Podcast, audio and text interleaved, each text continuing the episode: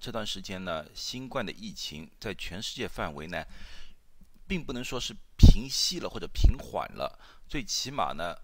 大家都感到有点啊习以为常了，因为好多东西呢，大家觉得每天都没有什么大的变化啊，呃，所以呢，惊慌的程度呢，对新冠的这个东西新鲜事物的惊慌程度，反而慢慢在减少了。大家呢都现在都急着就是要复工啊，呃，要开始新的生活啊，诸如此类的。现在呢，大家最比较关心的呢，就是一个问题，就是说新冠病人复阳的事情。就是新冠病人说好了，好了之后过段时间，诶，核酸测试又是阳性，到底怎么一回事情？是不是需要担心？啊，这个是大家相对的比较关心的。在过去的几周里呢，好多人在问我这个问题，啊，我呢一般的情况，我的性格呢就是我不想下定论，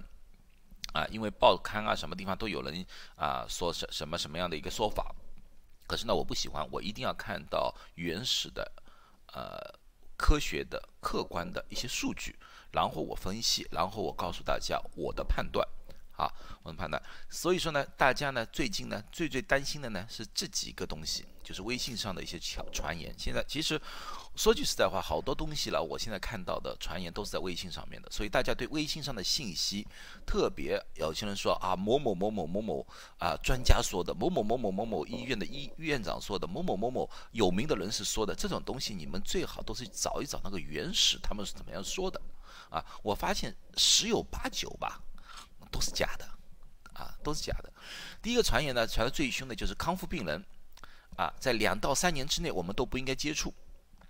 因为呢，这些病毒呢会深深的藏在病人的体内，随时随地可以传染给其他人，啊，这个据说是某一个医院的一个副院长说的，啊，这个说。然后呢，有一些人说呢，这个康复的病人啊，体内不会产生抗体，啊，或者抗体很快就会消失，所以这些人呢，呃。同样和我们一样很危险的，所以说，呃，得了病也并不能说你可以了啊。这是对于综合抗体啊那种他们不够理解。我在另外一个视频也谈论过这个问题。第三个问题呢，就是康复的病人因为这个抗体的问题会第二次、第三次一直折磨着我们。最起码在将来的呃很长一段时间，只要没有疫苗，我们都会死哈，就这么一句话。所以好多人呢听了之后呢，都是心惊胆战啊！听了之后呢，就是睡都睡不好。我就发现了很多我的呃微信群里的朋友啊，都得了忧郁症了啊！特别是他们的孩子如果在美国是留学的，或者说是自己的亲人不在身边的，特别会担心，特别想知道这个复阳到底是怎么一回事情。好，关于这个，我先谈一谈我们的核酸测试。啊，我过去谈过这个核酸测试，可是呢，我呢那时候呢只是做个核酸测试的那个测试的方式和大家讲一讲，在这个理论上呢，现在我深一步做做这个核酸测试到底是怎么一回事情啊？我用电脑画图画的并不好，这里呢就是一个新冠病毒来的啊，一个整体的一个病毒，一个新冠病毒呢一般呢有三个结构。第一个呢，就是上面我说的冠状结构，就是那个红色部位。这红色部位是什么作用的呢？这个东西呢，最主要是和人体的细胞啊挂钩。挂了钩之后呢，它可以把整个病毒细胞送入到人体的细胞之内。这个黄色部位呢，我们叫那个外膜或者外壳啊。到了人体细胞里面呢，这个外壳这个部位呢，就开始分裂。然后呢，它把里面那个蓝色，那个蓝色就是病毒的基因，啊，新冠病毒是 RNA，啊，这个你不需要太多知道了，就是个基因。基因呢，到了人体的细胞之内，把用人体细胞的组织复制自己，复制完之后呢，又变成一个小小的一个一个新的病毒，然后呢，去到下一个病，呃，人体细胞再去感感染。下面一个细胞就这样子一个一一点一点就拼命的感染人体的细胞，只要这个人体细胞上面有啊，我们叫 ACE receptor 啊，这个你先不用多多管，我们叫 ACE receptor，只要这个细胞上面有那个 ACE receptor 可以和这个红色部位相结合的，它就可以进入，它就可以破坏人体的细胞而产生它自己的细胞，而这个 ACE receptor 呢，经常呢就在肺部是最有，所以呢肺病是。肺炎是这次冠状病毒的一个主要症状来的啊，这这这就是这个和这个红色那个部位有关。而呢，我们的核酸测试测试什么呢？最主要是里面那个蓝色部位，可是它不是全部，而是里面的非常小的、具有代表性的一段啊，就是病毒基因里面一个特定的部分，一小段部分啊。可是我们也知道，这个病毒到了人体里面，我们人体里面有抗体的，它抗体呢就会把这个病毒给打碎。打碎了之后呢，这些小小的残片就会在人体里面浮动，啊，什么样的东西就一个小残片浮动。所以说我们在测试核酸的时候，因为是测试一部分，万一这个一小段，举个例子说这一小段正好有我们测试里面的那一段，那么他测试这一段的时候也觉得体内是有病毒了。啊，所以这个和测试这个两个结果会一模一样。可是这个是有感染性的，因为它有三个结构联合在一起，可以到人体的细胞体内复制。而这个只是一个残片，这个残片因为没有上面的冠状，所以它进入不了人体的细胞。如果进入不了人体的细胞的话，它就不会法复制。没有不法复制，就会不会对人体造成任何的影响。所以说，这个就是我们常说的是基因病毒基因的残片，而造成了一种叫假阳性的一个测试结果。啊，这是理论。那么我们需要有数据来说明我们这个假设是正正确的啊，假设正确的。那么呢，这个方面呢，韩国他们做的非常好啊。现在我找到的。最有利的一个数据是韩国的疾病管制中心，因为美国叫 CDC 嘛，它叫 KCDC，就是 Korean CDC 啊。你们可以去它的网站上去找我这篇文章，叫 Finding from the Investigation and Analysis of the Repositive Cases。这个是五月十九号，也就是前几天刚刚出来的啊。所以呢，我对这篇文章呢进行了一个呃比较细致的、深入的一个分析，然后呢。我就给大家谈了一谈，好不好？因为呃，上一次在二十一号，他们又重新加了一点数据进去了啊。如果说呢，你们英语比较好，你们又不大相信我说的，你们可以去去看一看啊，自己去看一看，自己去分析一下。好，他们是啊，他们一共做了两百八十五个复阳的病人，他们把复阳病人全部抽出来，两百八十五个做了。两百八十五个做跟跟，呃跟踪，他们发现这个两百八十五个病人说是好了之后，让他们出去了之后，他们从每个病人不一样，有的是一天，啊，有的到三十七天会出现复阳的情况，也就是说核酸测试是阳性的这情况，啊，呃，最最平均的情况是十四点三天，就是大概这个附近。啊，你看，你们看到这个就是整个一个病，呃，他们说两百八十五人的的分布啊，十四天左右测出阳性的机会最多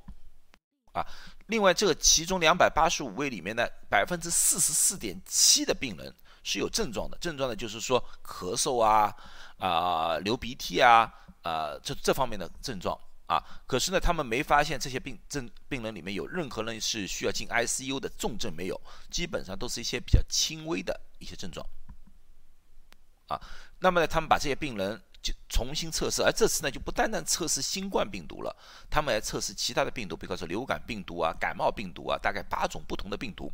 他们测试八种病毒里面呢，就因为这八种病毒呢，基本上很多症状是和新冠病毒差不多的。所以呢，他们想排除一下，然后呢，他们才发现这个病人里面呢，百分之三十七点五的病人里面有其他的病毒是阳性的，啊，呃，所以说呢，他们没做总结。可是我的看法呢，就是说很多病人的所谓出现一些症状啊，很多症状，因为这两个数字比较接近，这个症状呢，可能并不是新冠病毒引起的症状，而是其他的病毒引起的症状。因为这我们也知道，新冠的病病。毒的那个症状啊，呃，咳嗽之类的，很多很多的其他病毒都会造成这个这方面的症状啊，所以没有特定性，只是因为这些病人是新冠康复病人，所以在某种程度上呢，我们第一想法就是想把想到了呃新冠病毒上面去。可是呢，从这个测试来看呢，完全有可能这些症状是从其他病毒引起的。啊，那么呢，有人说为什么这两个数据不一样？啊，百分之四十四点七的病人是有症状的，而百分之三十七点五的病人发现了其他病毒。因为刚才说了，他们只是测试了八种病毒，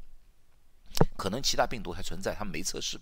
到，或者说他没列入这个测试范围之内。有没有这个可能？有这个可能，这个只是我的假设啊，假设。那么下面一个呢更加有意思，他们测试了两百八十五位复阳的病人里面，百分之九十六是有综合抗体的。也就是说，这些病人本身绝对是有抵抗能力的。这个数据告诉我们，这些病人